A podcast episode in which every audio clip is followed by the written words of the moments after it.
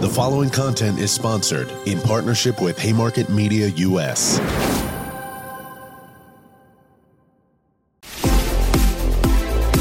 From Cannes Lions 2023, it's Campaign US in partnership with Assembly. Hi, I'm Allison Weisbrot. I am the editor of Campaign US, and I am here with James Townsend, Global CEO, Stagwell Brand Performance Network, and Global CEO of Assembly. Hi, Allison. Good to be here. Hello. And I also have with me Hannes Ben, CEO of Locaria. We're going to talk about how to avoid performative advocacy, which I think is a huge and important topic as brands get more into the purpose work and space. So, new research from the Harris poll shows that 68% of respondents worry that when companies speak out, it is a marketing ploy. And 60% insist that a company speaking out must be living the same values. 71% of Americans believe a company's history on social values are important. So, as more and more consumers seek out brands that match their values and they commit to those values with commitments to social, political, or environmental justice, advocacy can very easily be deemed performative. We're going to talk about steps that brands can take to avoid that. And we're also going to talk about ACT, which is Assembly's newest tech innovation. It is. In the space. So, James, what is performative advocacy? Yeah, I mean, it's a great question. And I think, you know, as you said, there was a lot of talk coming into Cannes around purpose being one of the kind of key trends for the award season and so on. I think it probably hasn't been quite the case, but certainly I think um, purpose or purpose led marketing clearly has been the big topic for the last three to five years, you could argue. I think we're probably moving somewhat beyond that now. Uh, and that's where probably advocacy and performative advocacy might be the new definition or an emerging definition. Um, I think it's always been an important part of any brand strategy, obviously, to present an authentic narrative, something you have a right to talk about. I think with the, the, the, scale and speed by which messages can travel in a digital world, you know, getting that right or wrong has a massive, massive potential impact to, to the good or to the bad, as, a, as, as the case may be. So, advocacy, well, what is it? It's, it's some form of activism, it's some form of position um, that you're going to get behind as a brand or a business to really, you know, uh, hopefully uh, support authentically and with integrity, um, but also with perhaps an agenda to, you know, connect with a consumer and an audience that's share that feeling and desire and attraction to that particular issue. What's performative advocacy? Well, it would be attaching yourself to something without any right to do so. Um, it's a very, very delicate area. There's been a number of cases over the last sort of two or three years that have really, really either given brands fantastic fuel, you know, looking at, you know, the performance of like a, a Patagonia uh, as a business, for an example, um, or some others that haven't sort of fared so well when they've been deemed to be connecting themselves to a group or a movement or a, a conversation that they maybe don't have a right to t- attach themselves to. So, advocacy, positive activism, performative advocacy, sort of cosmetic activism, maybe. Yeah. So how are how do you spot that? Is it just sort of like saying something without backing it up with action? Like how are you able to yeah. see that? I mean, certainly from an assembly perspective in our North American business, you know, we're a D2C, you know, B2C business. Um, uh, B2C business, but really we have a large political practice. And much of that is around measurement. Much of that is about messaging measurement and looking at what competitors are, are doing in both what they're talking about and also the spends and the investments they're making behind that. Um, so we have created a technology called ACT, you know, advocacy consulting technology, which allows us to track competitor messaging, which allows us to track competitor spend, which you know on one level presents blue space it allows you to see where you are and where your competitors are and where you might want to step into um, that in itself is hopefully helping brands and businesses make more conscious decisions about what they're going to move into. Of course, that in isolation is not the full task, right? Brand strategy has to then step in and say, do we have a right to talk about this? Are we in a position where we have an authentic story and a story that says we can point at our heritage, point at our positioning, and really truly talk about that subject and act on that subject and be a contributor to that particular area in a way that consumers can really, really buy into and they will find out, they will look behind the label in a digital world. And I think they will call you out, as we've seen many times, if it's deemed to be something that isn't like a true calling for that particular particular brand or business. Yeah. So, Hannes, um, James sort of just alluded to, you know, brands being called out. Uh, what are the dangers of performative advocacy? And why do consumers care now more than ever about that? They are sensitive issues and they're not sensitive issues in an isolated case, just in one region or one part of the world. They are actually resonating negatively across the whole world. That means you have those immense masses of people from all parts of life, from all cultures, especially when you're a global brand. It's very, very difficult to rectify in a very quick way. So the only thing you can do in that, there's some things you can do quickly, such as obviously pulling the ad, apologizing, apologizing also to the influence or the celebrities are involved in that. But that alone won't fix that. You really need to go in and come up with a strategy which shows commitment to fix that on an ongoing basis, something which is aligned with the cultural values for each market and each language worldwide. And if you do it over a certain period of time, you will get back to actually rectifying this issue and kind of committing on a long-term basis. I think I think it's exactly right, and I think Hannes makes the point around the immediate impact and the the scale and the extremism and the passion that you see coming out of consumers when a brand gets this wrong is something that absolutely hits the immediate short term. Uh, and we've seen that in a number of examples in a number of sectors lately. I do think the other issue is essentially isolation over a longer period of time, as you said, Hannes, like isolating an entire audience, culture, demographic, um, you, you, know, gender. If you get this wrong, you know, you're going to be in a position where you have to earn that trust back, and that's going to take a huge amount of time and investment. Um, and isolation, I think, of both the left and the right in political sense, or the liberal and the more conservative uh, groups, certainly across America, is a massive question for brands and a massive question for populist brands, certainly. And not isolating that either of those groups is going to be really, really important. Yeah, I mean, I think we're seeing that play out before our eyes in the US right now, right? Um, there's a lot of conversation about backtracking on your values, That's and right. uh, you could end up alienating both sides and likely will That's if right. you do that. That's right. So, James, Tell us a little bit about Assembly's advocacy consulting technology. How does it work and how does it sort of help brands navigate this space? Yeah, I mean, much of it's analysis based, so it's much about it's looking at messaging out in the market. It's a late, it's about not only looking at messaging but also spend and investment and in terms of where that spend and investment is and with which audiences. So much of that is some form of a competitor analysis tool, which as I said allows you to map where you are and where you aren't in pertaining to your your um, your competitors. It's also looking at consumer sentiment. It's also looking at social uh, social in, in, terms of what are your customers and what are your potential customers that you might be looking to attract, um, leaning in on. So capturing um, ascending zeitgeist, capturing trends that are starting to become part of the conversation, and I think part of this is some of these are deliberate choices by brands. Like we want to attach ourselves to a subject that might bring in a certain audience, but some of this is some, going to be forced upon them. So having a conscious, deliberate, as much foresight or as much information as you can, so that should your consumers demand a position from you, on a subject of any given nature that might be sensitive, are you equipping yourself with clarity of what your competitors are doing, what your consumers are saying, and how will that inform your ultimate decision around what position you're going to take? Be that a neutral position, um, an affirmative position, or a position that actually rejects whatever the, the particular subject might be, or pushes against that position. Yeah. Are you? Do you have clients using it, and are they finding success? Yeah. I mean, we use it across our, our whole political practice. That was the sort of that was the genesis of this. Um, we're working with one of the biggest tech companies in the world. Um, certainly a populist business that needs to make sure that they're appealing to everybody, but also a business that totally understands the importance of, you know, trust has become a has never been more important. It's never been harder earned, and I think it's probably fair to say that consumers are cynical, consumers are concerned, and consumers are really looking to make sure that there is a truth behind what you're saying, and most importantly, doing. Yeah. Um, Assembly does a lot of work in the advocacy and political space, as you've mentioned. And this is something we alluded to already, but how can brands, especially conservative brands, get involved in advocacy campaigns without alienating their consumer base? You know, for example, Cracker Barrel has been chastised for being woke, for introducing Beyond Meat to their menu, as well as sharing LGBTQ friendly language on their website. We've seen this with Target. We've seen this with Bud Light. It's not just the LGBT community. It's all types of issues. How do they navigate that? Yeah, I mean, I think um, advocacy is taking a position on an issue.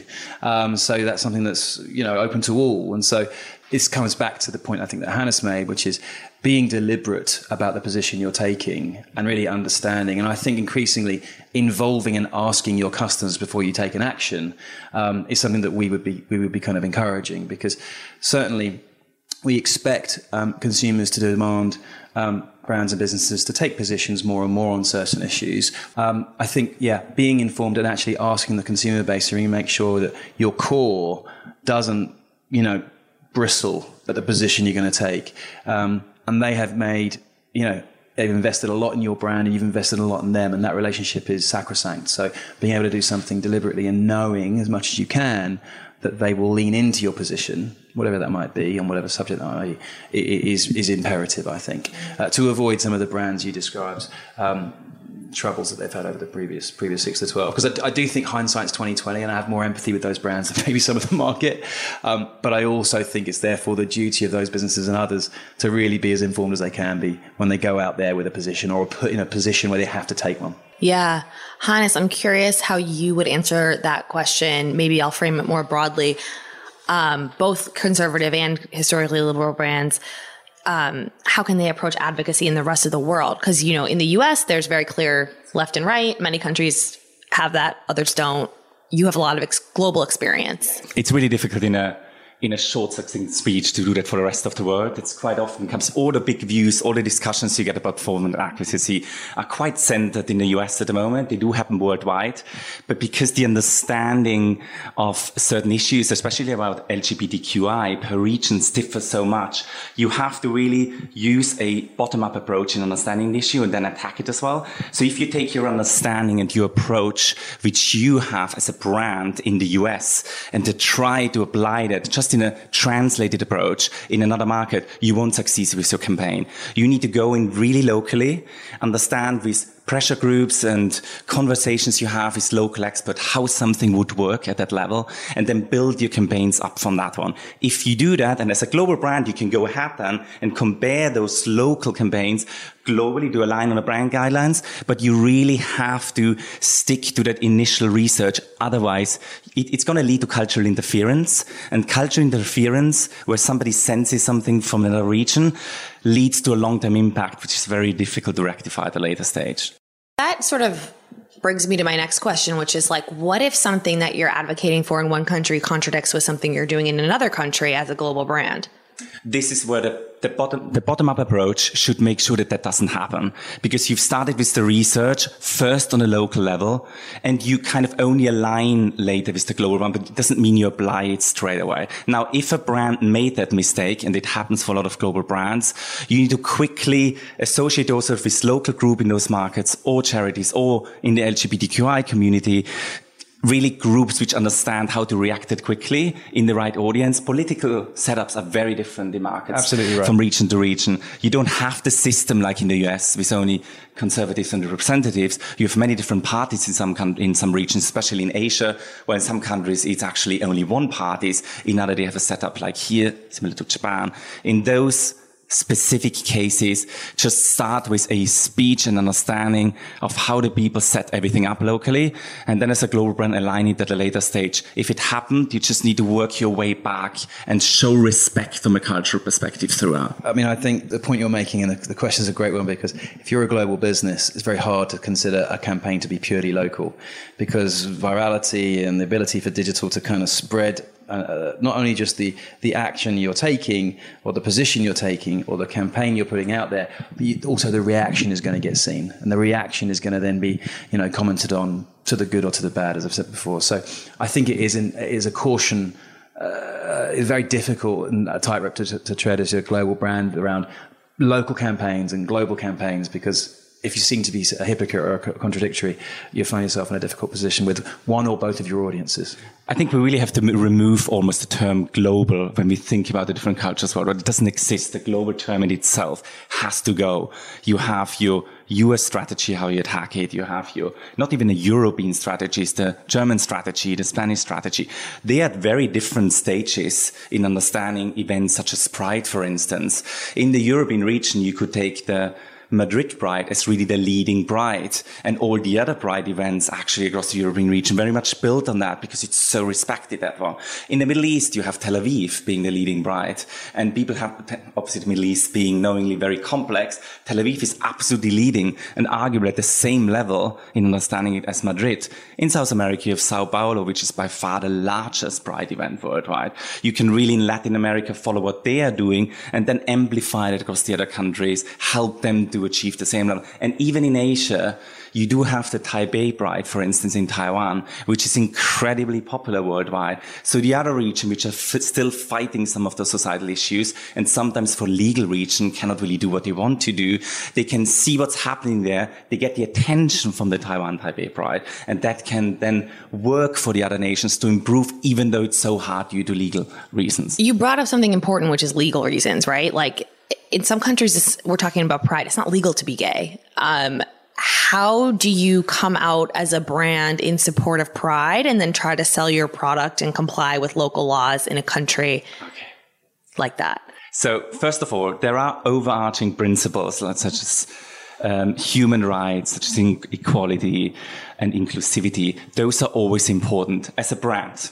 Doesn't matter where you are anywhere in the world, you can uphold them and you should uphold them. When you come out with a campaign in that market to the outside world, outside your company, you're gonna have to kind of adapt certain local nuances to make it work so that it's also accepted from a legal perspective. However, internally for employees, you can have and you should have policies in place, the, which are for non-discrimination, which are for equality. Because the interesting thing is people in all of those markets come to work for you for a global brand because they enjoy exactly that. Mm. Internally, you can maintain that and you should do that because this is what gives you the growth in those in those regions we're talking about, you have more and more young people and they're going to listen to that. They're going to help you grow. It doesn't matter whether the legal aspect holds you back a little bit. And the pride event, like I said before, you have to identify as a brand in your region. What is that legal pride event? See how they have done it and try and build on that. And step by step, people will pick that up.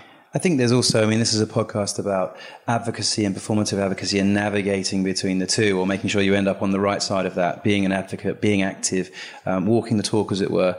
However, there is also um, power in strategic decisions that mean we are not going to do something you know, and we're not, we don't feel like we do have a right to have this conversation. And that's okay too. And there's more credibility in not attempting to attach yourself to something. That is where you can end up as performative, I think, which is feeling the need to align yourself with a community, a particular social group, or, or an agenda or a subject matter that's in the, in the zeitgeist. Actually, not engaging is also a choice, and it's an important strategic choice, actually. Uh, and it's tempting sometimes to feel like doing something is is is you know what we're here to do be active be a marketeer go and connect yourself go and communicate actually sometimes no is a pretty good pretty good strategic move. And on this aspect of performative advocacy, we speak about it's a very different danger in each country and region worldwide as well. Because in the US, people react very, very quickly. But in some other regions, even though the societal issue is large, sometimes people take a little bit longer to react to that. So it starts with very different problems sometimes. So you have to understand actually that the term performative advocacy, how is it understood? In Asia. It has a very different perception and people don't think about brands immediately in a performative advocate way. Yeah, I think a lot of brands, to your point, James, they try to be all things to all people and they feel the need to jump on band- bandwagons and, you know, they see one brand doing something and they think, oh, we have to do that too. In what ways can brands like find an authentic cause to align on? Um, how can they find, like, where do they look into internally to bake that into their culture and therefore make it authentic? Yeah, I think I think in that respect you have to look back to look forward. You know, where did your business begin? What were the founders' principles? If you look at Unilever, it was about giving affordable nutrition to working people. You know, that's where Unilever began. So their ability to then project that forward and be a positive contributor to nutrition and then try and make that more sustainable over time from an environmental perspective. You know, those are some of the things that you can look at. So I think it's all about looking at the kind of core principles of your business, sometimes at the very beginning, um, and making sure that there's a kind of clean red line between what you were, what you are, and what you'd like to become. And I think some of that can be implicit and some of that can be very explicit. I think increasingly, though, consumers are going to expect um, action um, as you've seen to good effect with businesses like, um, you know, to, to Patagonia is the best example, um, where they, they, they do take a position, but then they definitely deliver on it. They, they push through and they make business decisions that sometimes harm, harm their short-term bottom line. Um, the Guardian in the UK recently stopped taking gambling gambling advertising. That is a material hit to their business, but will absolutely demonstrate to their core audience that they have a clear commitment to a certain point of view in life. You know that that's that's a core principle playing out um, in in real time and, and, and going forward. So authentic to your past, authentic to your core, authentic to your roots. I think the word authenticity is so important in general. It's authenticity and connections, really, what you mentioned before, Allison. Because I think really in this time and age, especially Gen Z and millennials, they really try to identify what the true authenticity is. And it means that a brand has shared beliefs and shared values for something like sustainability. Because young people want to know that the brand commits to that, commits to that, and they can actually follow these trends with them as well. They know that they can be there, they can support it. They feel like I have a sense of responsibility as a millennial to be there. And how can I follow my commitments if a brand I really love doesn't follow those ones as well? Mm. So we're here in Cannes. What are some examples of work that you've seen that really nail authentic advocacy on the head? And have you seen anything that sort of prickled your spidey senses that this might be performative advocacy? Um, I, I won't. I won't poke at any examples sort of uh, to, to, to my, my, poor colleagues. But what I would say, it's been interesting this year. I think coming into the festival, there was a lot of conversation around the most awarded work was going to be sort of purpose led work. And I don't think that's quite been the case. But what I would say is that it seems like the Cannes writ large has decided that efficacy is absolutely key in awarding winning work. So effectiveness, uh, and I think you know cause and effect, um, making sure that it did what it was trying to achieve, has actually meant that the kind of profile of the type of work has actually become more credible. So I think any purpose-driven work that's won this year has also taken the business forward, which means there's a sort of self-fulfilling prophecy of being able to do more of that. The business having more confidence to do more of that. So I think that in, uh, yeah, commend sort of the Cannes um, Lions for for placing efficacy right at the start and the core of the judging criteria, because I think it's meant that the work, therefore, um, has to demonstrate that there isn't something that's more cosmetic and maybe does fall into that position of less less less authentic work based on the brand and maybe more kind of creatively led but not connected to the brand connected to the business um, that's more credible creativity to me I mean, it's interesting because it's it's true. We are here in Cannes, but we talk about sustainability. Um, it's obviously there are as no brand is perfect. No agency is perfect. As you say, simply, they have campaigns in place to support LGBTQI. They have campaigns to support sustainability. Um, we are here in Cannes probably spending money. There were talks with clean energy as well, several ones on the beach. But it's just you show up, you do something as a brand, you're there for the communities worldwide. And I think having a balance, having the right balance in place as a brand is really, really important. Mm. How do you, there's been a lot of pushback recently about Cannes in, in terms of the awarded work being too purpose driven and too advocacy focused. How can we tie the business thread back to advocacy work? I think that's where the efficacy point comes comes to the fore. Really, I think the fact that the the judging criteria demands effectiveness to a higher degree than it has before means that you get two benefits. I think. I think it means if you're going to go into a campaign that does touch upon a certain social issue or does commit yourself to, to solving a societal problem or demonstrating your sustainability credentials, I think the fact that there's now more of a performance, if I could put it that way, performance based criteria to the work and how it wins, I think that means that fundamentally it's more credible work, more sustainable work. And likely to be more insulating, I think, in terms of the brand not falling foul of performative um, advocacy because maybe it was sort of done with the wrong intentions, not a kind of sustainable, ongoing, long-term commitment to a story or to commitment to a subject that the brand can talk about uh, and then and then demonstrate their activity within. What's going to be interesting following Cannes, there's a lot of talk about it, but they're actually going to commit it on a long-term basis. Is it going to be a one-off thing where everybody talks about it and wants to be there again, doing it just one time? Because it's almost performative in that particular case, or are they going to really hold, uphold their values and do it on a long-term basis? It's going to be interesting for everyone to watch what brands do afterwards, after Cannes, after having spoken about that one. Is it going to be reflected in their work? Is it going to be reflected in how, how they work with brands on the agency side? And then together do something better worldwide? Well, I think we'll all be watching to see what brands do if they carry through their commitments after Cannes. Thank you both so much for joining me and uh, have a good rest of your week Cannes. Allison, thanks a lot. Great to see you.